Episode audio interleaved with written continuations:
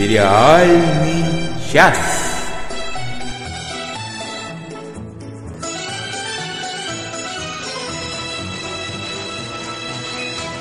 Всем привет! С вами сериальный час с Надей Сташной и Олей Бойко. И сегодня у нас за звукорежиссерским пультом абсолютно неопытный человек. Он сидит тут, хлопает ушами. Короче, это я. Ничего. Надя, все будет хорошо, не переживай. Всем привет. Всем привет. Я боюсь, что сегодня не обойдется без накладок. Я заранее извиняюсь, извиняюсь за опоздание эфира. А, Чего, Надя, это же дебют твой звукорежиссерский. Ох, да уж, да уж. Я, я думаю, что нас простят. Я тоже надеюсь, что нас простят. Вот, ну, попробую рассказать, что, что сегодня нас ждет. А мы попросим заодно сказать, слышно ли нас. Да, расскажите, пожалуйста, слышно ли нас, и хорошо ли нас слышно, и музычку, и вот, вот это все. А, Итак, сегодня мы начнем с игры. А, Оля будет играть со мной. А если вы, вы разгадаете мелодию, то пишите, пожалуйста, в чат. А, не, не знаю, насколько мы письменно сможем отвечать, но Оля будет чат читать и отвечать вслух. Я думаю, так, Оля, правда? Да, я думаю, что так и будет. Вот, после игры у нас внезапно коротенькая будет рубрика «Фильм, фильм, фильм». Потом мы обсудим, как всегда, какие сериалы смотрели на этой неделе. В рубрике «Сериальный чердак» мы вспомним очень старый сериал «Six Feet Under» «Клиент всегда мертв». А на десерт у нас будет рубрика «Развалины часовни». И в данном случае речь пойдет не о костюмных сериалах, а о музеях. Мы послушаем девушку, а, которая побывала в музее Доктора Кто, побывала в музее Гарри Поттера и бывала на местах съемках сериала Шерлок BBC и Breaking Bad в городе Альбукерке. Какой прекрасный набор. Прекрасный набор. Девушка совершенно тоже прекрасная. Ее зовут Милена Сташина. Возможно, да, тоже... я подтверждаю ее прекрасность. Возможно, она моя родственница. Но подтверждают, что все слышно. Ох, я надеюсь, что все будет хорошо. Обязательно. Итак.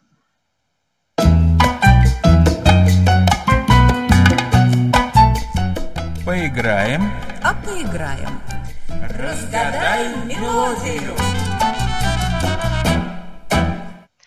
Итак, Олечка, я готова э, играть, хотя у меня, конечно, мозги совершенно в разобранном состоянии. Ничего страшного, ты напомни, как мы играем.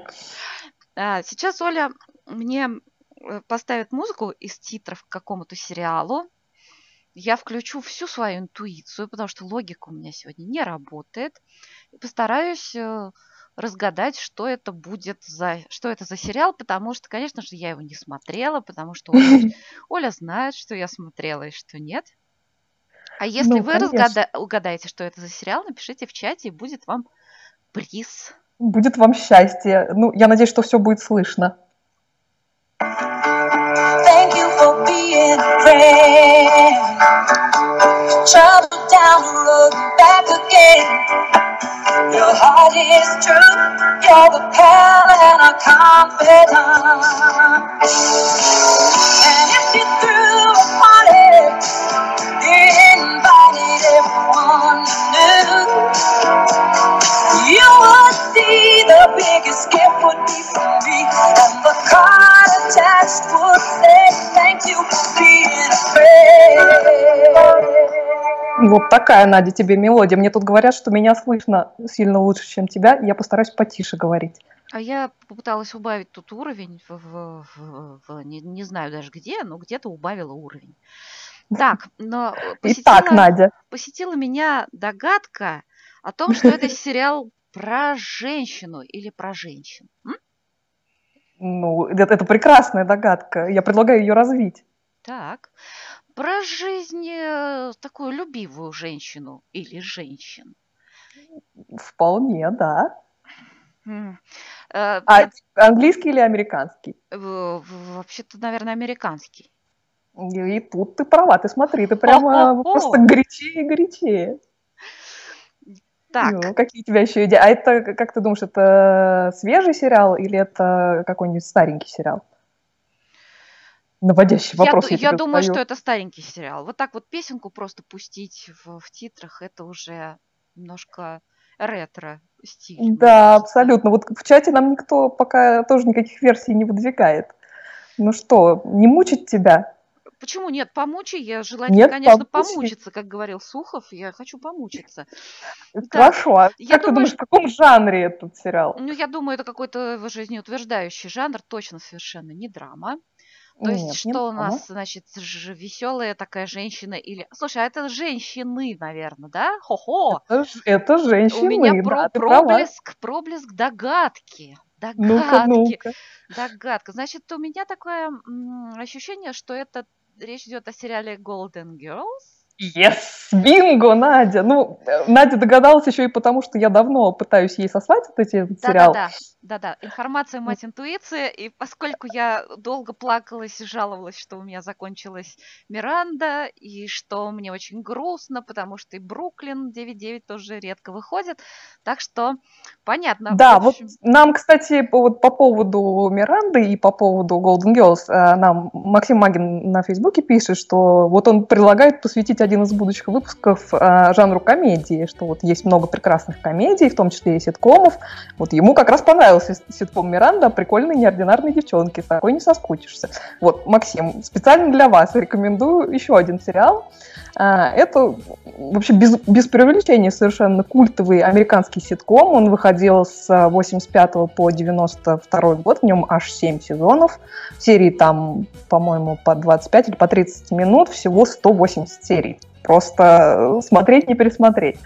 А, Рассказывает этот сериал про четырех уже немолодых женщинах, которые в целях экономии живут под одной крышей в доме одной из них в Майами. А, Изначально живут, собственно, только три подруги вместе, а потом к ним присоединяется мать одной из них после того, как э, на минуточку сгорает дом престарелых, в котором она живет. А, Главная фишка Golden Girls это, конечно, э, сам- сами по себе главные персонажи, которые совершенно друг на друга не похожи, но при этом феноменально совершенно уживаются и дополняют одна другую. А хозяйка дома это такая знойная южная красотка, имеется в виду архетип. А, Зовут ее Бланш, а, играет ее Рю Макланехан. А, Она такая уверенная в себе, в своем шарме, вдова. Она меняет кавалеров как перчатки. И вообще очень любит поговорить о своих всяких довольно богатых сексуальных похождениях. А, еще одна с- сожительница а, феерическая, фе- феерически совершенно наивная, просто до абсурда Роуз а, в исполнении великолепной совершенно Бетти Уайт. А, это, кстати, единственная из золотых девушек, которая еще жива. А, ее героиня тоже вдова, она очень любит рассказывать А совершенно это безумно. какого, какого же это года сериал? 85 года.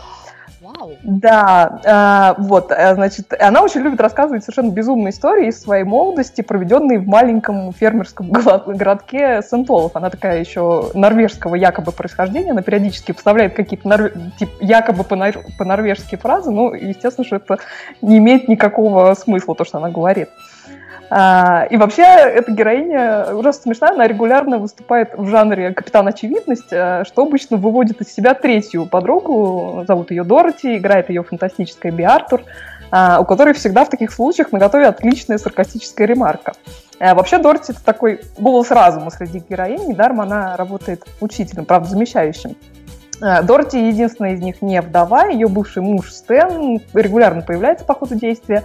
Ну и, наконец, самый, наверное, феерический персонаж – это мать Дороти, а, София Петрила в исполнении Стель Гетти, как пожилая итальянская вдова. Ну, вообще, кстати, очень смешно, что она играет а, мать Дороти, потому что сама актриса на год младше э, Би Артур, актриса, которая играет Дороти. Ну, неважно. А, так вот, такая пожилая итальянская вдова со специфическим весьма чувством юмора, у которой в результате перенесенного то ли инсульта, то ли удара совершенно отсутствуют какие-либо фильтры. То есть у нее вот что на уме, то и на языке. А на уме у нее обычно что-то очень смешное, но не всегда корректное и очень часто весьма неприличное. А, Ее реплики обычно такие самые смешные. Еще она регулярно рассказывает, а, часто, кстати, вымышленные истории своей молодости на Сицилии, которые она всегда начинает с одной фразы. Так говорит, picture it, то есть э, представьте себе Сицилия, 1920 год, и далее Ага. следует Кар- какая-то кар- фантастическая история. Картина маслом, типа того. Картина маслом, да. И вот такая, значит, прекрасная компания живет э, под одной крышей. Сюжет там строится довольно просто. Там каждая серия разворачивается вокруг- вокруг какой-то проблемы, в которой замешана либо одна, либо несколько героинь. Обычно эти проблемы связаны либо там с членами семьи, либо с мужчинами многочисленными, с которыми они там встречаются, или с какой-то морально-этической дилеммой. Вот, как правило, в определенный момент серии, значит, героини собираются э, на кухне за столом, чтобы обсудить возникшую ситуацию и заедают все эти проблемы чизкейком. Это такая тоже одна из фирменных фишек э, сериала. И при этом, значит, они рассказывают разные истории из своей жизни, которые могут э, в сложившейся ситуации помочь. Ну, правда, Роуз, э, вот та самая наивная э, девушка из провинции, она периодически рассказывает что-то, что совершенно к делу не относится, за, за что зарабатывает весьма саркастические ремарки со стороны Дороти. А, вот, помимо основной героини за годы показов в сериале, там побывало множество совершенно приглашенных звезд, в том числе Лесли Нильсон, Цезарь Ромеро, Сони Бона, Берт Рейнольдс, Джордж Клуни даже, и, и чуть ли не Квентин Тарантино, кстати, там у них погостил. А, при этом, несмотря на то, что это комедийный сериал, он э, регулярно затрагивает довольно серьезные темы, в том числе там, тему СПИДа, напомню, что дело происходит в 80-е годы, тему однополых браков, подростковой беременности, ну и тому подобных. А, пользовался сериал вообще совершенно бешеной популярностью как у зрителей, так и у телеакадемии. За время показа он заработал, по-моему, что-то 68 номинаций на Эмми, и 11 из них выиграл при этом. И в том числе 4 из этих Эмми достались каждой из исполнительниц главных ролей. Это вообще большая редкость. А, среди больших, это тоже такое немножко э, занимательная информация, среди больших поклонниц Golden Girls была э, покойная королева-мать, имеется в виду мать э, британской королевы Елизаветы II.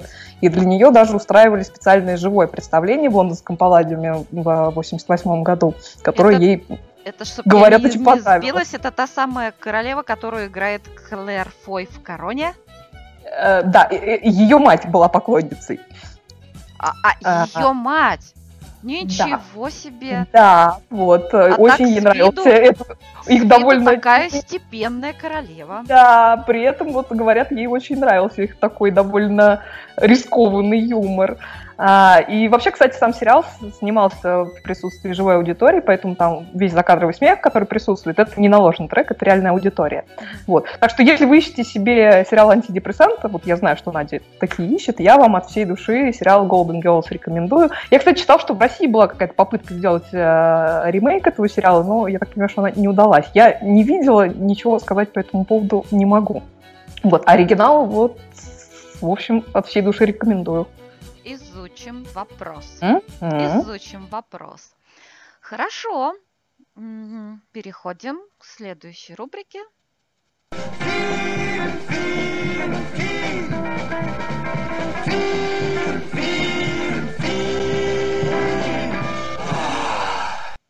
Мне сегодня захотелось э, сделать коротенькую рубрику «Фильм, фильм, фильм», потому что я посмотрела э, два фильма по рекомендациям как раз вот наших слушателей.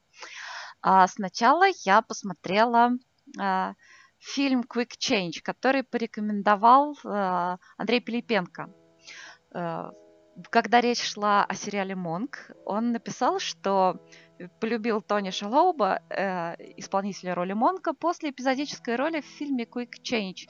Ну, у нас он называется «Быстрые перемены», но я бы перевела, это, наверное, это не точное название, может быть, «Быстрое переодевание» скорее. Надя, а можно я тебя, извини, перебью? Нас тут э, Эльвира благодарила как раз за Монка и за Бруклин 9.9. Кстати, О, про Монка. да, вот я, я очень рада. Не, Мы Монк- рады, что вам понравилось. Да, кто еще не посмотрел Монка, кому хочется детектив антидепрессант, вот очень рекомендую Монка, потому что Монк лапочка. Так вот, в этом фильме Quick Change Тони Шалоу, ну, ну, очаровательный, и он, так, он такой молоденький, он такой, такой смешной, совершенно другой, чем в фильме, чем в сериале Монк. Вот, хотя он там совершенно не в главной роли, в главной роли там в этом фильме Билл Мюррей. Начинается все с ограбления банка, а дальше комедия положений. Очень милый фильм. Он старый, 90-го года. Очень, очень симпатично. Так вот посмотреть, чтоб комедию вечером, не, не напрягаясь, после тяжелого дня, глядя на белое небо и метель. Опять я что-то о своем. Ладно. Действительно. Я хотела бы Андрею Пилипенко в ответ посоветовать тоже старый фильм с Биллом Мюрреем. Это не «День сурка», который все знают. Это фильм менее известный. Он называется «The Man Who Knew Too Little». Человек, который слишком мало знал. Мы его тоже это, это, это в противовес хичкоковскому «The Man Who Knew Too Much»? Да. Э, да, и он совершенно, он в противовес во всех смыслах, потому что он совершенно другой по жанру. Это комедия, это в главной роли тоже Билл Мюррей. По-моему, это какого-то, ну, может, 91 года. В общем, тоже как вот, вот этих времен фильм. И там Билл Мюррей играет человека, а, который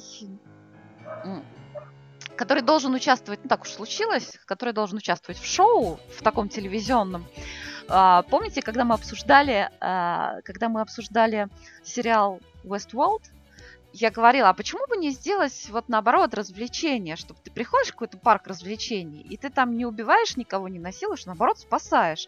Так вот он принимает, э, э, то есть он должен принимать, герой Билла Мюррея, участие в таком шоу. А, э, ему организует ну, некая продюсерская компания, все это потом показывают по телевизору. А, он должен подойти в телефонную будку, получить некие инструкции, а потом спасать девушку. Вот, ему некий сценарий. Вот у нас на телевидении под подобного рода игра была «Слава богу, ты пришел». Вот, вот тут как бы то же самое, только не в студии, а в городе.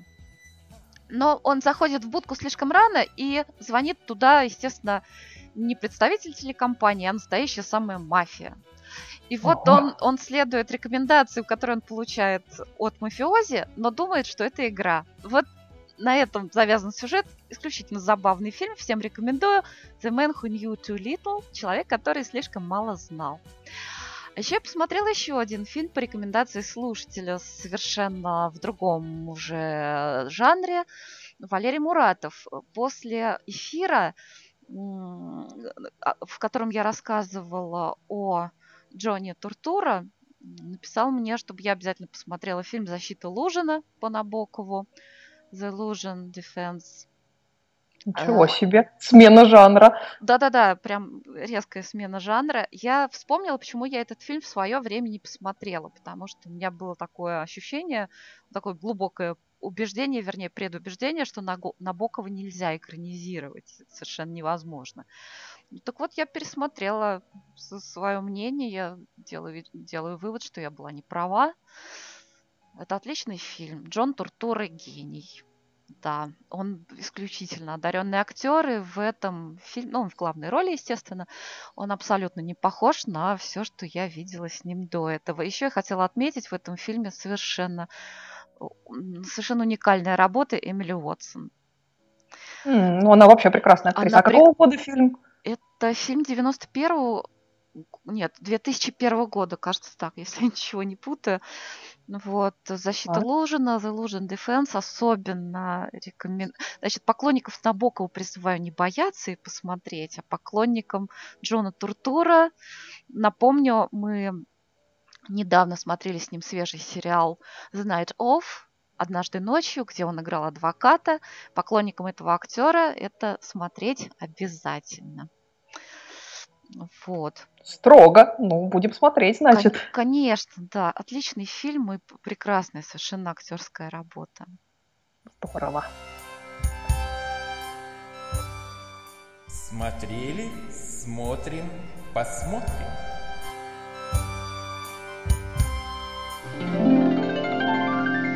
Переходим к нашей основной рубрике и обсуждаем то, что мы посмотрели на этой неделе новенького и старенького. Олечка, я так поняла, что ты посмотрела «Молодого папу».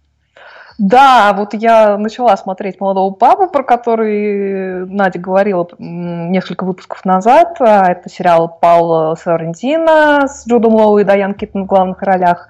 Сериал этот повествует о начале понтификата новоизбранного папы Пия XIII, которого, собственно, играет Джуд Лоу. И, как следует из названия, папа очень молод, ему всего 47 лет. И избран он был в результате подковерных интриг кардиналов, которые посчитали, что им можно будет легко управлять. Но, в общем, довольно быстро поняли, что просчитались, потому что новый папа оказался себе на уме, быстро показал, кто в доме хозяин, что у него свои довольно специфические идеи о собственной роли представителя Божьего на земле. Ну и вообще он довольно жесткий, бескомпромиссный, не гнушающийся несколько, не слишком подобающими его сану методами добиваться контроля над конклавом. А, очень любопытно показано отношения этого папы с Богом, который вообще переходит, периодически заходит чуть ли не на территорию отрицания существования Бога. А, да, Ян Киттон играет там вырасти, вырастившую будущего папу в сиротском приюте монахиню, сестру Мэри, который Пи 13 быстро делает своим доверенным лицом. А, снято очень красиво, играют все замечательно. Очень любопытно показана вся эта закулисная борьба между кардиналами, происходящая в Ватикане, и вообще а, политической составляющей всего процесса. Я пока не досмотрела до конца. Ну вот я, я хочу, значит, тебя спросить. Я знаю, что ты посмотрел как минимум одну серию. Вот да. какое у тебя было ощущение от персонажей, вот особенно от главного персонажа? Если я сейчас скажу, сейчас я скажу, какое было ощущение. Я смотрела на Джуда Лоу, думала, какой же он талантливый актер. И еще я, знаете, о чем думала? Сейчас страшно я скажу. ну я подумала, ну что если Джуда Лоу загримировать, если так глаза ему на нос посадить как следует, он мог бы сыграть Путина. О, боже мой. Серьезно. Интересная мысль. Да. А вот именно не, не от актера, потому что к актеру у меня нет вообще никаких вопросов, он прекрасен. А вот именно к самому персонажу у тебя какое впечатление? Я должна сказать, что я посмотрела на самом деле не целиком, я посмотрела там три или четыре серии всего пока что. А, ну, а, вот... Мне после первой серии было, я была в таких непонятках, у меня в основном были ощущения от того, какие красивые съемки. И угу. Просто эстетическое такое наслаждение я получала. А что, что думать о герое после первой серии непонятно. Понятно, что у него какой-то там тяжелый бэкграунд, куда они... Понятно, что он такой немножко бунтарь, особенно учитывая, какие сны ему снятся. Угу. Так что, так что, в общем, некий антиклерикальный такой налет в этом фильме есть.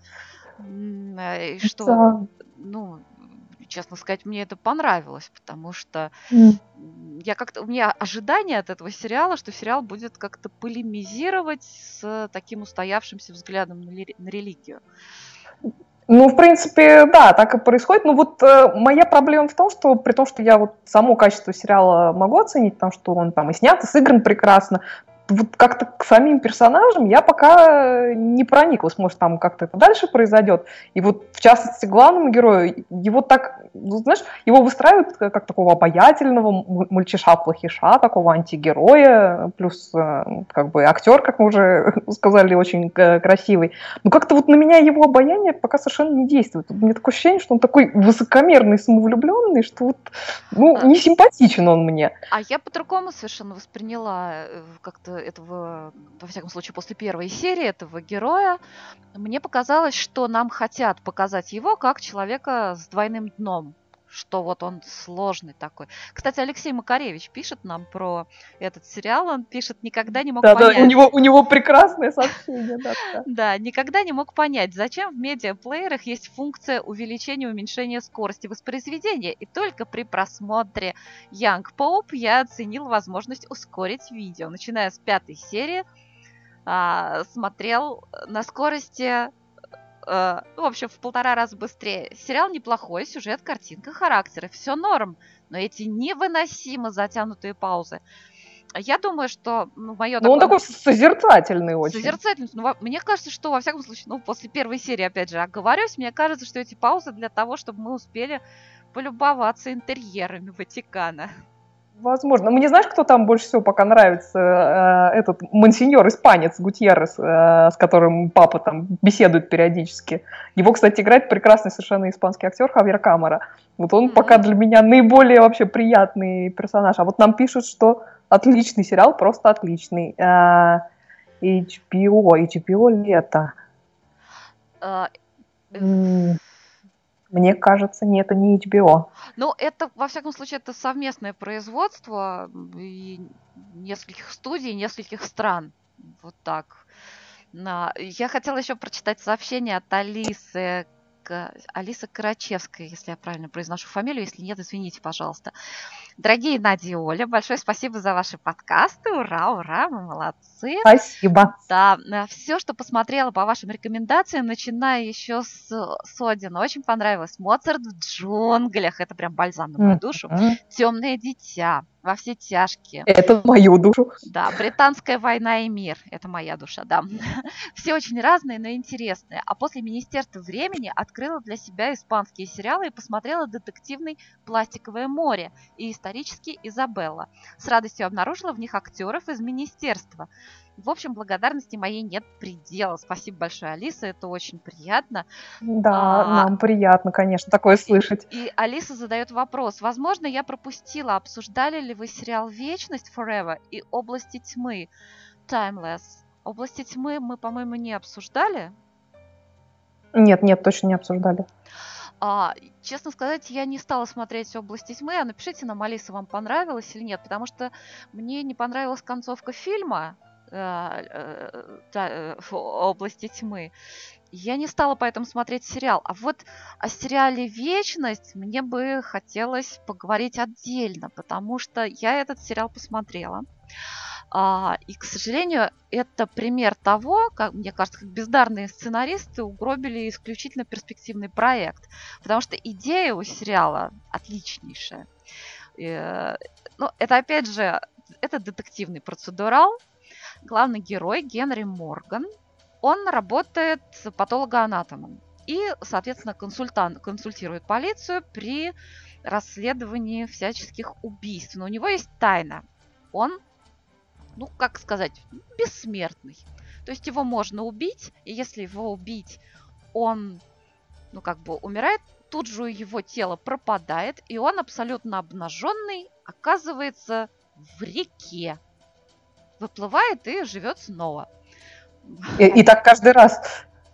Да, и так каждый раз. И так это с ним происходит уже в течение 200 лет. И в этом сериале, во-первых, э, идут флешбеки на его такую долгую, полную приключений жизнь а потом он каждый раз расследует преступление, и, в принципе, всякие подозреваемые преступники, они могут его убивать, но при этом ему еще нужно позаботиться о том, чтобы никто из его сослуживцев не догадался, что он ну, вот что вот у него есть такая, мягко говоря, особенность. Ну, там еще у него отношения какие-то завязываются с его напарницей по расследованиям. И рассказывается история его отношений с женой, которая, которую он потерял, то есть она пропала. И очень трогательные там отношения у него с сыном, потому что у него есть приемный сын, которого он установил после войны. И к моменту, когда уже разворачивается действие сериала в современном Нью-Йорке, этот сын уже совершенно пожилой человек. А, в главной роли Йон Гриффит, это британский актер, вот хотя бы ради него очень стоит посмотреть, потому что актер, он такой очень-очень фактурный. Mm-hmm. ну и красавец минимум, да? Вот. А, а в роли его а, сына, который вот уже в пожилом возрасте, его играет Джад Херш. А, сына зовут Эйб, а актер, ну, в общем, это, это очень трогательные его отношения с сыном. В общем-то, среди жителей Нью-Йорка он один, который знает его тайну. А потом появляется еще один персонаж, который... Еще один я... сын? Нет, еще один персонаж, который в курсе его особенностей. Uh-huh. И появляется некто, кто тоже бессмертный. В общем, завязка сюжета – исключительно удачный. И первые несколько серий очень интересно посмотреть. А потом вот как будто слили сценарий. Я посмотрела, оказывается, сценарий писали продюсеры же. Вот. И я считаю, надо бы им нанять нормальных сценаристов и возобновить сериал, потому что это очень А его интересно. отменили, по-моему, да? Да, его не продлили на второй сезон. И, ну, в общем-то, есть почему, потому что много каких-то сюжетных линий они побросали, ну да, это всегда обидно, когда э, начинают за здравие, а потом все это куда-то проваливается. Это неприятно. Вот. Ну вот, что я хотела сказать о сериале «Вечность». Да, я вот э, один из сериалов, который я смотрела, как раз закончилась э, сейчас первая половина его второго сезона. Это сериал Supergirl. Э, теперь там перерыв э, будет до половины января. Я напомню, что это сериал про Кару Зорел с планеты Криптон. По совместительству она двоюродная сестра Супермена. Э, для меня это вообще не, немного странный сериал в списке того, что я так посматриваю, э, потому что, во-первых, это все-таки э, сериал рассчитанный на более молодую аудиторию, что, кстати, не является совершенно недостатком, ну, просто констатация факта. А во-вторых, э, по большому счету, я небольшой поклонник DC-шных комиксов, мне постоянно кажется, что именно вот с точки зрения супергероев и их способностей, они, в отличие там, от тех же марвеловских комиксов, довольно, ну, не то что примитивны, но они периодически такой здоровый смех вызывают. А, и в этом смысле сериал Супергерл как раз регулярно отличается именно этим, потому что все эти там глаза-лазеры, ледяные дыхания и прочее подобное, ну, все это выглядит довольно смешно, и это как бы даже не единственная моя претензия к этому сериалу. А, у меня есть претензии конкретно вот к этому сезону с точки зрения главной героини, а, если точнее, вот а, во, что ее все время пытаются втравить. Там в первом сезоне был какой-то совершенно ненужный любовный треугольник, который там и так вертели, и сяк. И вот в этом сезоне им и этого стало мало, и добавили еще одного претендента Кателя. В общем, смотреть на эту чехарду не очень интересно, и никакого развития персонажа он не добавляет. Уже хочется, чтобы они как-то пере перестали этим заниматься. Вот. А вторая претензия это то, что они постоянно мусолят тему Супермена. Вообще отвлекают внимание от главной героини. А в этом сезоне и вовсе его зачем-то ввели на несколько серий. На мой взгляд, это был совершенно лишний. Ну, ладно, бог с ними. Э, убрали уже, слава богу. А, ну, вот несмотря на все это, я хочу этот сериал и похвалить тоже, потому что за всей вот этой мишурой, а, тем не менее, не теряется главная тема этого сезона, а именно а, тема о статусе и правах проживающих на Земле инопланетян их сосуществование с местными жителями и развитие вообще этих отношений на фоне как бы сложной иммиграционной ситуации в мире, как вы понимаете, тема крайне актуальна и как раз Э, к этой теме в Супергол подходит достаточно бережно, хотя, конечно, несколько упрощенно, что свойственно есть, как же, вообще комиксам. Они что же обсуждают, высылать ли инопланетян обратно на Марс? Ну, не просто высылать, а может быть даже как бы и уничтожать их. И, кстати, главный герой сезона это как раз э, такие организация, которая противостоит принятию инопланетян и, эм, и, и борется вообще за их истребление, э, что, опять же, как вы понимаете, символично. А, да, ну а на персональном уровне меня, конечно, расстраивает э, фактическое отсутствие в этом сезоне Кэт Грант. Это была фееричная начальница главной героини в первом сезоне. Для меня вообще их отношения и такая динамика ментор-ученик были центральными э, как раз в первом сезоне. Но, с другой стороны, вот э, в этом сезоне мне ужасно нравится линия, которая досталась приемной сестре главной героини, ее зовут Алекс. А, она работает там в секретной организации как раз по отношению с инопланетными обитателями. А, она мне, в принципе, еще в первом сезоне нравилась, но там она была таким придатком к собственной сестре. А в этом сезоне ей наконец-то прописали такую собственную интересную линию. Наблюдать за ней, пожалуй, ну, мне так точно порой интереснее, чем даже а, за главной героиней за все, и вообще за, за, за тем, что в принципе там происходит. Вот. Ну, в общем, я даже не знаю, советовать ли кому-то этот сериал, но, в принципе, если вот э, вы относитесь к категории молодых зрителей или у вас там дети э, смотрят сериал, то, в принципе, я его могу порекомендовать, несмотря на то, что какие-то недостатки э, сюжетные там периодически проскакивают. Угу. Вот.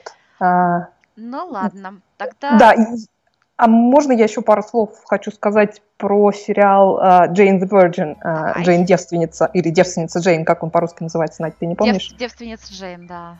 Да, у него тоже как раз закончилась первая половина текущего сезона, там идет третий сезон. Я про этот сериал говорила уже неоднократно, он мне вообще ужасно нравится. Я напомню, что это такая феерическая совершенно пародия на мыльную оперу с совершенно мыльным сюжетом, который нет смысла пересказывать. Но главное, что он ужасно смешно обстебывается, весь этот сюжет обстебывается голосом за кадром. А, при этом там совершенно обаятельна главная героиня, та самая Джейн, ее играет э, Джин Родригес. А, если вы этот сериал не видели еще, я вам его всячески рекомендую, не буду про него подробно рассказывать. Но, собственно, вспомнил я про него в связи с тем, что на этой неделе была как раз последняя серия первой половины сезона, совершенно шикарная серия трибют моему любимому режиссеру Альфреду Хичкоку, которого мы сегодня уже поминали. Причем серия такая с прямыми цитатами, как и из его многочисленных фильмов, и там из его телепроекта Alfred Hitchcock Presents, а, так и с цитатами вообще из самого режиссера по поводу того, что такое саспенс, а, при этом с иллюстрациями э, с помощью происходящего на экране. Я вообще двойное удовольствие получила именно от этой серии, поэтому не могу не помянуть ее. Вот. И, пользуясь случаем, опять же, рекомендую всем очередной сериал «Антидепрессант» Джейн the Virgin, Джейн, девственница Джейн. Да, э, сериалы где антидепрессанты зимой это очень актуально. Я посмотрела пару серий Jane the Virgin, действительно смешно, просто немножко не мое, наверное. Ну, это ж, ты же понимаешь. Ну, да, как и любой, наверное, пародийный сериал. Вот. Конечно, конечно. Вот. А вот нам Алексей Макаревич про молодого папу пишет, что э, в нем трансформация характеров героев это самый интересный момент. И, как ему кажется, в одной серии ты симпатизируешь одному, в другой начинаешь его ненавидеть. Ну, интересно, я как-то, видимо, не дошла до той стадии, когда у меня случился переход мне не, все пока не очень симпатичны. А, я посмотрю обязательно дальше. Я почему не посмотрела да, больше первой серии, просто потому что не было времени, но я этот сериал буду смотреть обязательно. Ну, вот. да и я его, я уже думаю, тоже досмотрю. Понятно. Ну что, перейдем а, к следующей рубрике. Угу. Сериальный чердак. Сегодня у нас в рубрике «Сериальный чердак» очень старый сериал. Пожалуй, э, для меня это сериал вообще такой знаковый, потому что это был самый-самый первый сериал, который я посмотрела и который мне понравился. Ну, насчет э, очень старый я бы не стала так говорить, учитывая, что сегодня мы говорили про сериал аж 80-х годов. Этот сериал все-таки выходил с 2001 по 2005 год. Поэтому да. он не такой уж старый, но, ну, в принципе, ну просто 15 у меня лет прошло. До сериала э, «Клиент всегда мертв», «Six Feet Under», у меня было, ну, у меня было такое представление, что сериал это «Рабыня Изаура» или «Санта-Барбара». Не, не у тебя одной, кстати. Ну да, и... Хотя на тот момент мы уже видели прекрасный сериал «Дживс и Вустер». Но я еще не видела к тому моменту сериал «Дживс и Вустер». И для меня это был первый сериал, который мне показался вот произведением искусства. Вот. Каким он, в принципе, мне кажется, и является. Да. Ну, канал, канал HBO вообще отличается хорошим качеством производимой продукции, как мы знаем. А, как бы именно на этом канале выходил сериал Six, Six Feet Under. А, Надь, кто? Ты, ты, расскажешь или я расскажу про что? Для ну, тех, кто не видел. А, это сериал о семье, у которой необычный бизнес. А, эта семья владеет похоронным агентством. И умирает в первой серии отец семейства. По, по наследству, естественно, к его детям переходит это похоронное агентство. А, причем один из его сыновей, э, он хочет продолжать заниматься этим бизнесом, а второй не хочет, хочет продать и жить своей жизнью. Еще у него есть дочка такая, которая ищет себя. Вот. И жена у него остается. То есть вот сериал об этой семье, и каждая серия своего рода процедурал тоже. То есть каждую серию ну, новые принципе, похороны. Да. да. В начале серии кто-то умирает, и э, на, и на фоне организации похорон жизнь продолжается. И вот как они живут, как они любят, надеются. И вот это, собственно, фон этого сериала. И надо сказать, что он абсолютно не мрачный. Ну, в общем, да, для, для, для сериала, который, в общем-то, вокруг похорон э, вертится, он довольно жизнерадостный, по большому счету. Жи- даже не жизнерадостный, он такой жизнеутверждающий. Да, а. да, именно так. И вообще я хочу сказать сейчас очень личную вещь. Да. Я после просмотра этого сериала, вернее, после просмотра первого сезона, потому что мне, мне кажется, он самый удачный первый сезон, он какой-то очень целостный. Ну, может быть, потом там тоже как-то я не, не все сезоны смотрела в хорошем переводе. Ну вот, но первый сезон, мне кажется, это обязательно нужно посмотреть. Это прям такое явление. Так вот, после просмотра первого сезона сериала Six Feet Under я поняла, в чем смысл жизни. Вот. О, как, ничего себе. А вот Да. Эльвира нам пишет, что очень любит клиента, который всегда мертвый, актеров. Да, актеры там, надо сказать, э, все замечательные. А мне вот знаешь, как- какие там моменты нравятся? Вот вся эта тема такая слегка э, про- про- пропитанная магическим реализмом, когда они с умершими разговаривают. Там, когда э, младший сын бальзамирует э, и, и готовит тела к, к похоронам, он как бы с ними разговаривает, очень много он разговаривает как раз со своим умершим отцом. Да. Мне всегда это кажется таким просто интересным моментом Это и удивительно, как-то удивительно разбавляет. снято, да. Это удивительно сняты вот эти моменты, как они общаются с умершими. В этом нет как бы мистики никакой. То есть, Абсолютно это такое совершенно приземленное общение, то есть э, это не то, что ой, боже мой, это привидение, нет, они ведут совершенно такие приземленные разговоры, ну, в принципе, о жизни, не, не то, что приземленные, но, в общем и целом, ничего такого сверхъестественного, казалось бы, не происходит. да, это ся- снято так, что это не выглядит мистикой. Это выглядит просто как будто мы по- подсматриваем за мыслями героя. Вот так это сделано. Ну, как, да, это как будто внутренний какой-то монолог, монолог-диалог идет э, у героя. Это, конечно, и, и- и, ну, во-первых, это, на- за это интересно смотреть, это навевает мысли о, о всей латиноамериканской литературе, которая, в общем-то, вокруг этого тоже там много строится. Да, И для них вообще, для них вообще отношения с мертвыми совершенно на другом уровне находятся, чем там в нашей какой-то европейской культуре, допустим. Да, это То- так. Вообще, это тоже очень такой многослойный сериал. И вот когда я его посмотрела, я поняла, в чем смысл жизни. И я, я, я сформулировала это для себя так. Смысл жизни в том, чтобы как можно лучше любить тех, кого ты любишь. И в этом смысле тоже этот сериал необыкновенно жизненный и позитивный. Я бы сказала так. Обязательно посмотрите, кто не видел. Да, а еще у этого сериала одна из лучших концовок. Вот из все- всех сериалов, которые я видела, именно вот последняя серия последнего пятого сезона, я считаю, что это практически мини-шедевр. М, Хорошо. А я хотела еще сказать э, Эльвире Поповой, вот чтобы два раза не вставать, вот она написала, что очень любит актеров из сериала «Клиент всегда мертв». В главной роли там Питер Краузе. И вот я смотрела еще один такой чердачный, можно сказать, сериал. Но сегодня чердачный выпуск просто получился. Да, этот сериал, он, кстати, там был всего один сезон, он закончился, так это такая история одна, и там в главной роли тоже Питер Краузе. Сериал называется Lo- Lost Room. А, Потерянная комната. Это, вот это тут как раз много всяческой мистики.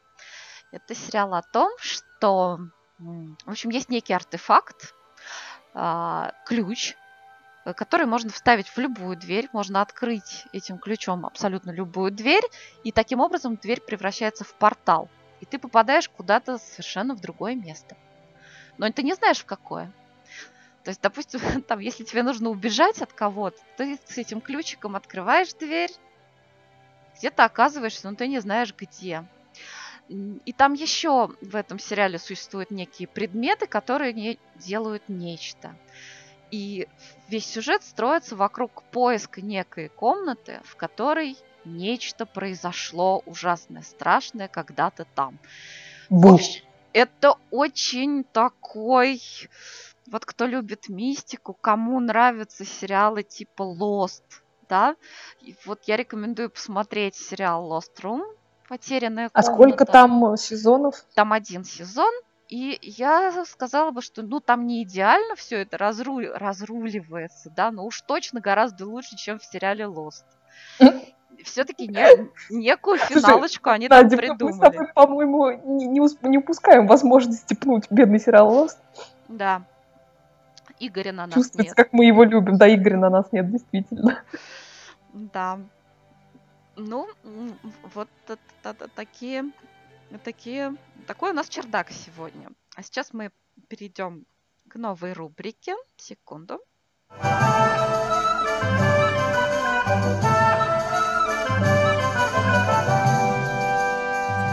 Развалины часовни.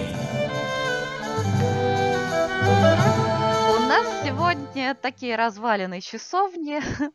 ну, потому что, ну, речь пойдет о музеях. И почему бы и не развалины часовни, правда? Вот. А в качестве затравочки, Олечка, я хотела бы с тобой поиграть в игру. Она называется «Разгадай звучок». Жалко, что меня О, плохо боже мой. Да, но надеюсь, ты что-нибудь услышишь. Разгадай, пожалуйста, вот этот звучок.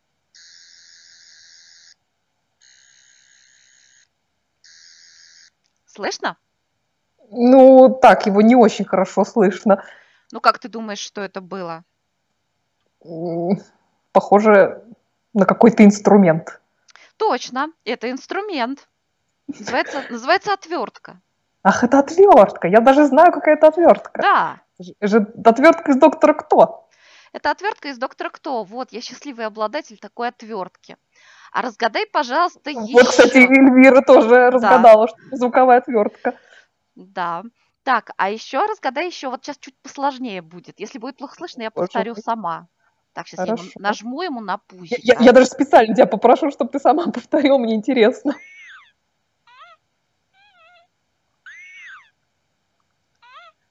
Слышно что-нибудь? Ну, какое-то попискивание. Это случайно не жир? Да, это жир!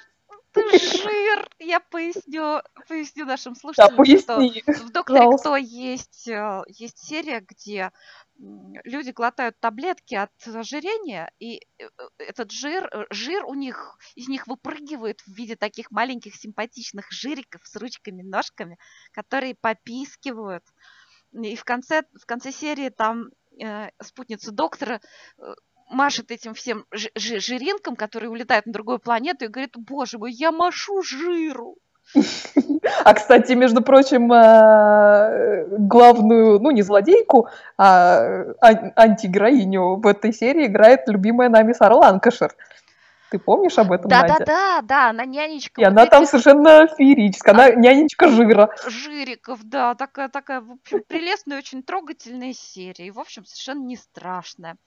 Да, очень Вот. приятно. Это такая у меня подводочка к нашей рубрике «Развалины часовни», потому что я хочу представить вам девушку, которая побывала в музее Доктора Кто, побывала в музее Гарри Поттера. Ее зовут Милена Сташина. У нее такая же фамилия почему-то, как у меня. Странно. Вот. И я записала накануне с ней интервью, которое я сейчас включу. И если у меня получится, кто смотрит в прямом эфире, я попробую менять картинки. Может быть, получится, а может быть и нет. Вот, пожалуйста, послушайте это интервью.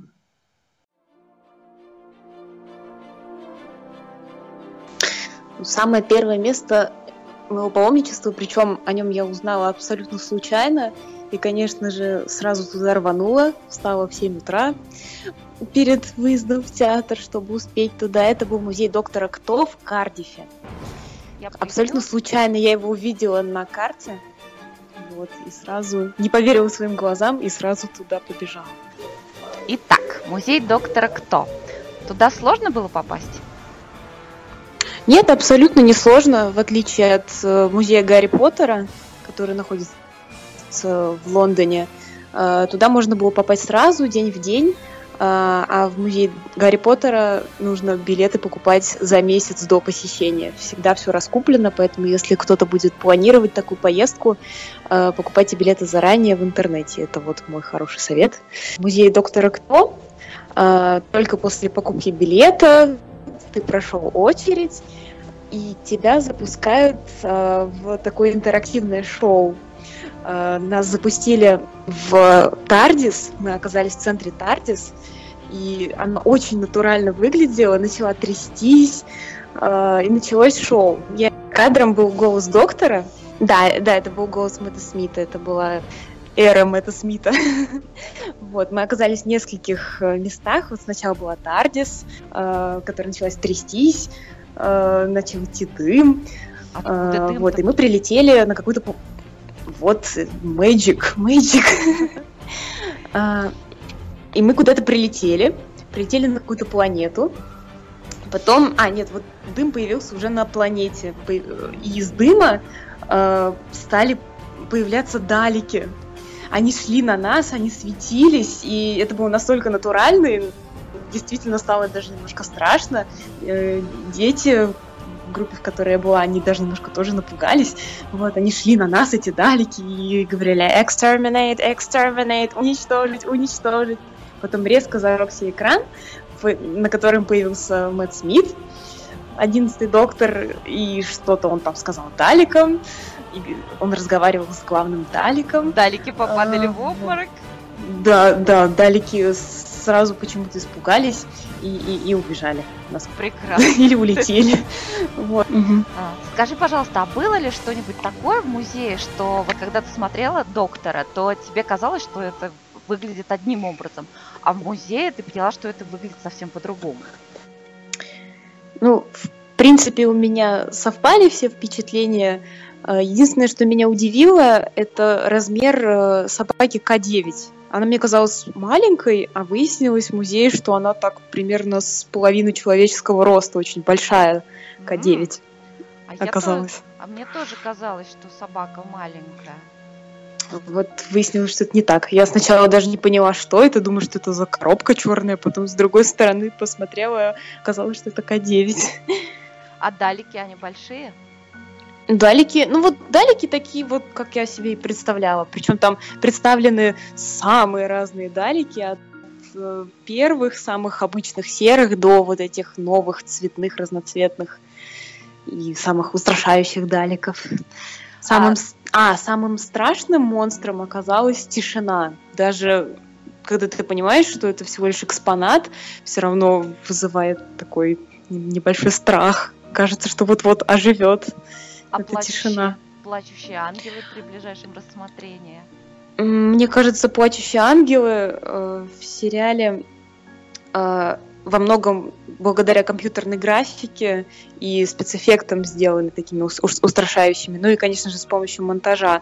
Э, Вживую они не такие страшные, как обычные статуи. Мгм. Ну ты боялась? Я вот меня напугала только тишина. Причем ее установили так вдали, чтобы казалось, что действительно ты случайно повернул голову, и, и она возникла из ниоткуда, вот эта тишина. Вот. А, мне вообще очень нравится то, что англичане с большим вниманием относятся к тому, чтобы не просто показать какие-то экспонаты, а, то есть запустить людей в зал и пусть они сами там все рассматривают. Нет, они перед тем, как запустить э, в залы, они делают интерактивные шоу, которые вводят в атмосферу там, фильма «Доктор Кто», «Гарри Поттер». Это касается даже не только таких музеев, это касается и исторических их музеев. То есть очень много интерактива сделанного для детей, и не только для детей. Даже любой взрослый может почувствовать себя ребенком, когда может что-то пощупать, потрогать, попробовать, примерить. Вот. Ты была ведь на каком-то интерактивном шоу историческом, да? А, Когда я была в Тауэре и прогуливалась в центре замка, там, где расположена лужайка, на которой пасутся вороны, вдруг ни с того ни с сего с разных сторон выбежали люди, которые были наряжены э, в костюмах средневековья, кричали, устроили настоящую э, сцену боя. Это смотрелось очень, э, очень натурально, реалистично, и они даже толкали и задействовали, ну, не сильно, конечно же, толкали и задействовали э, мимо проходящих туристов, обращались, что-то кричали им, вот, и вот такой интерактив ни с того ни с сего нагрянул вот даже в Тауэре. Они разыграли там целую небольшую десятиминутную сцену, с- там в какой-то момент вышел король, что-то приказал. Мое знание английского не позволило полностью понять все, но тем не менее окунуться в атмосферу удалось вообще с лихвой. И скажи, пожалуйста, наверняка актеры отлично играли, как будто это прям настоящий театр. О- Отлично играли, да. Более того, казалось, что ты попала вну- вну- внутрь какого-то фильма, я бы даже сказала. Вот. Может быть, даже ты. Британского хорошего костюмного фильма. А может быть, ты почувствовала себя в сериале «Министерство времени», нет? А может, даже это были, были какие-то люди, которые проникли сквозь портал? Вот, скорее всего, сквозь портал, да. Нет, Министерство времени все-таки атмосфера испанская немножко другая. Отличается от английской. Ну, раз уж мы сейчас находимся в Англии, расскажи нам про музей Гарри Поттера. музей Гарри Поттера. Надо пояснить еще то, что есть э, Диснейленд по мотивам вселенной Гарри Поттера, который находится уже в Америке, в городе Орландо. Но музей именно с декорациями, костюмами, с непосредственно самих съемок, он находится, конечно же, в Англии, э, в небольшом городе Уотфорд. Э, это пригород Лондона, туда несложно добраться. И от станции ходит автобус, сделанный уже в стиле Гарри Поттера, который везет к самому музею. Как я уже сказала, билеты стоит покупать туда заранее, за месяц. Абсолютно все распродано. Очень большой спрос. Э, весь мир съезжается посмотреть на вселенную Джон Роулинг. Когда попадаешь внутрь, сначала э, показывают небольшой фильм, то есть сажают в кинотеатр, показывают небольшой фильм о съемках, где э, Дэниел Рэдклифф, Эмма Уотсон э, рассказывают о том, сколько труда и сил и вложили декораторы и художники по костюмам. И какое большое значение они имели в производстве фильмов о Гарри Поттере. Потом действительно э, магическим образом этот экран э, поднялся наверх, и открылись э, ворота в Хогвартс. И ведущий, который был нашим проводником, спросил, есть ли в зале люди, у которых сегодня день рождения. И там девушка одна подняла руку, и именно ей позволили открыть вот эти ворота. Там небольшими группами запускают по очереди. И когда она открыла эти ворота, открылся, э, появился зал. А, вот этот зал, там, где сидят четыре факультета. И это такое впечатление произвело, как будто мы являемся учениками Хогвартса, студентами Хогвартса, и именно нас ждали все. Вот, и тут уже началось волшебство, конечно. В музее представлены естественно, разные костюмы, воссозданы декорации, причем большими такими кусками, например, полностью воссоздана хижина Хагрида, кабинет Дамблдора, то есть ты, ты входишь внутрь, и тебе кажется, что ты действительно находишься внутри Хогвартса. Там какие-то еще да. живые экспонаты же есть. Там есть, да, это же особенно, как, как в музее Гарри Поттера и без интерактива, да, там очень много живых экспонатов. Например, э, в доме э, семьи Уизли там э, утюг сам гладит, спицы сами вяжут, то есть там все шевелится. Там нажимаешь на кнопочку, и, например, морковка начинает сама резаться ножиком, э, что-то само вяжет. Нажимаешь еще тоже на кнопочку, э, котел начинает сам помешиваться. Э, там, жив, там также живые экспонаты, такие как гип, гипогриф, клювокрыл. Он, слов, он действительно словно живой, он, он двигает головой, смотрит на тебя внимательно. Потом там очень много интерактива, можно э, подойти к метле, сказать «up», ну, типа «поднимись наверх», и она попадет тебе, она поднимется сама, эта метла, попадет тебе в руку. Покататься а... на метле не дают? Покататься можно, там э, за определенную оплату можно э, покататься на метле, тебе снимут на зеленом фоне, словно ты летаешь. Тебе пришлют видеозапись потом. Но это для детей тоже сделано. Слушай, а что ж ты на метле-то не покаталась? Ой, там на метлу очень большая очередь была. Я решила не кататься на метле. О, очередь на метлу, это хорошо звучит. Итак, э, э, музей Гарри Поттера, но, но я знаю, что ты побывала еще, путешествовала по местам Шерлока. Ну да, мне удалось найти несколько мест где, со съемок Шерлока BBC. Специально туда поехала. Ну, расскажи, ну сначала расскажи про госпиталь Святого Варфоломея. Да, госпиталь э, Святого Бартоломью, да. Во-первых, как я его искала? Я э, в интернете нарыла информацию, где он находится, этот госпиталь. Я напомню нашим э, слушателям, что э, госпиталь Святого Бартоломью это как раз то здание, откуда Шерлок прыгнул с крыши и непонятно каким образом выжил. Да. Э, я приехала к этому госпиталю, но оказалось, что он довольно большой, и с какого именно места он Шерлок спрыгнул с крыши, э, это надо было его целиком обойти. И я решила спросить у прохожего дядечки, ну, видно было, англичанин такой коренной. Я спросила, извините, а вы не знаете, э, где здесь Шерлок спрыгнул с крыши? Как выяснилось, этот дядечка не смотрел Шерлока, посмотрел, он посмотрел на меня большими круглыми глазами и спросил, что, простите? Я говорю, ну, Шерлок BBC, вы же смотрели Шерлок BBC? Он такой, нет, не смотрел. Вот. Это стандартный был для меня вопрос. Мне казалось, что все в порядке. Но, как выяснилось, меня не поняли. Ну, возможно, этот дядечка прибыл из прошлого и просто еще не успел посмотреть Шерлока BBC. Да, возможно. Э, но я прошла чуть дальше и все-таки сразу вышла на это место. И что интересно, э, во-первых, мне казалось здание выше. Видимо, такие были ракурсы съем, съемки, на съемках сделаны, что казалось, что оно выше.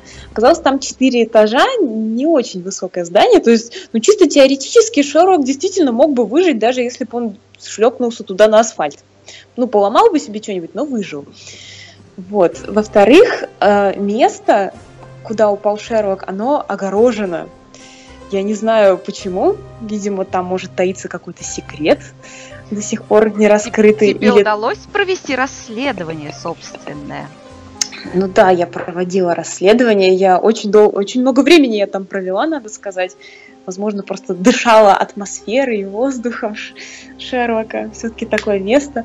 А, на здании э, надписи оставляют фанаты, и при мне э, штук 10 фанатов, наверное, проходили мимо этого места, фотографировали, так охали, охали вздыхали. На стенах здания очень много надписей по типу «We love Sherlock», «Sherlock», «Sherlock lives», «Moriarty lives», или там, я даже видела «Russia loves Sherlock», Э, USA loves Sherlock, то есть надписи на многих языках мира, э, и окна, и даже эти пыльные окна, они все в надписях oh. От фанатов. То есть вся стена это действительно как место паломничества. Или таким да. местом вот, вот это кафе, где снимали э, 221Б в BBC? Нету никаких таких надписей но все время, что я там находилась, мимо меня тоже проходили, проходили туристы, тоже фотографировались, ну так человек семь, наверное, только когда я там была, тоже проходили и, ну, и восклицали по типу «да-да-да, это то самое место». Какие-то французы попросили меня сфотографироваться с табличкой вот этого кафе. Вот, ну, да. ну, в принципе, рядом с 221 в BBC там ничего интересного больше не находится. Это кафе, я внутрь зашла, оно действительно действующее, оно работает. Там ничего интересного нету внутри. А напомним нашим слушателям, что Бейкер-стрит 221Б BBC снимала вовсе не на Бейкер-стрит, но ты посетила и настоящий, настоящую Бейкер-стрит, правильно? Ну да, я посетила настоящую Бейкер-стрит, музей Шерлока Холмса такого канонического из, из 19 века, да? Я не помню. Слышала отзывы ранее, что музей, ну, музей-квартира Шерлока Холмса, э, на нее большая очередь, и можно не ходить туда. Э, но я все равно не жалею, что простояла очередь большую. Э, действительно сделана как э, обычная такая трехэтажная квартира я бы сказала, что это музей для эстетов. Там очень подобранные вещи, аксессуары, мельчайшие детали интерьера. Вот типичного такого английского дома 19 века. То есть я бы сказала, что это для эстетов сделано такой. И можно сфотографироваться в кресле Шерлока Холмса у камина. Да, можно. Причем я схватила лежащую рядом скрипку, хотела сфотографироваться, как будто я играю со скрипкой, но меня мягко попросили положить ее на место, а я что-то вошла в раш, решила, надо как-то со скрипочкой сфотографироваться. Э, Оказалось, что нельзя. Так что, господа, если соберетесь в музей Шерлока Холмса, приходите со своей скрипкой. Сегодня о сериальном туризме. Расскажи нам пару слов об Альбукерке. Альбукерке, напомню, это тот город, где происходит действие, где снимали сериал Breaking Bad. Да, Альбукерке. Э, Мне очень повезло, что я туда попала сразу после того, как досмотрела Breaking Bad последний сезон. То есть я была под свежим впечатлением от сериала, и мне очень повезло, что мы были проездом именно в Альбукерке. То есть я закончила смотреть сериал, и на следующий, на следующий день мы приехали в Альбукерке. А, Посетить э, места такие, как дом Уолтера Уайта, а, вот это кафе «Братья Цыплята», потому что они расположены были далековато от места, где мы жили, но мне удалось побывать в старом городе. А, Старый город в таком мексиканском стиле сделан. И что больше всего меня поразило, а, Альбукерки же в пустыне находится. а, Я думала, что а, для создания атмосферы такой мексиканской, там применяют какие-то специальные фильтры, поэтому там очень яркие цвета. Но когда я оказалась в Альбукерке, я поняла, что они не применяли никаких фильтров, и вот эти ярко желто-оранжевые стены домов, э, красная земля, это действительно все так. Все такое, какое оно есть на самом деле. И не приходилось применять никаких фильтров для создания атмосферы. что на доме э, Уолтера Уайта висит табличка «Пожалуйста, не бросайте пиццу на крышу», потому что поклонники приходили с пиццей, пиццу, пиццу бросали на крышу этого дома. Да, Да. там очень беспокоят жителей этого дома и по сей день, потому что там каждый день кто-то фотографируется. Но ты, п- я так понимаю, что ты, ты была в, в сувенирной лавочке Breaking Bad. Ну да, мне удалось, да, побывать в сувенирной лавочке. Э, Там такой магазинчик Candy Lady называется. Вообще это магазин сладостей был изначально, но, видимо, после того, как сняли сериал, им пришлось э, пополнить свой ассортимент с сувенирами, с символикой сериала, футболками, продаются шляпы Уолтера Уайта. Э, И а ми- самый популярный... Симед продается? Вот самое интересное, да, все-таки это э, лавка сладостей, поэтому э, самый популярный у них сувенир это маленький пакетик с синим метом, который сделан из подкрашенного сахара. Вот. Я привезла пять таких пакетиков. Провезла контрабанд. Да, Провезла там контрабандой. таможня не обнаружила. Вот. Такое, такое получилось интервью. Надеюсь, вам было интересно. И надеюсь, что кто-то даже посмотрел картинки, которые с таким переменным успехом пыталась менять. Это был 14 выпуск сериального часа, который провели Оля Бойко и Надя Сташина, и немножко Милена Сташина. И мы ждем вас через неделю, в субботу, в 21 час. Что-нибудь еще посмотрим и расскажем. Спасибо всем, кто слушал и комментировал.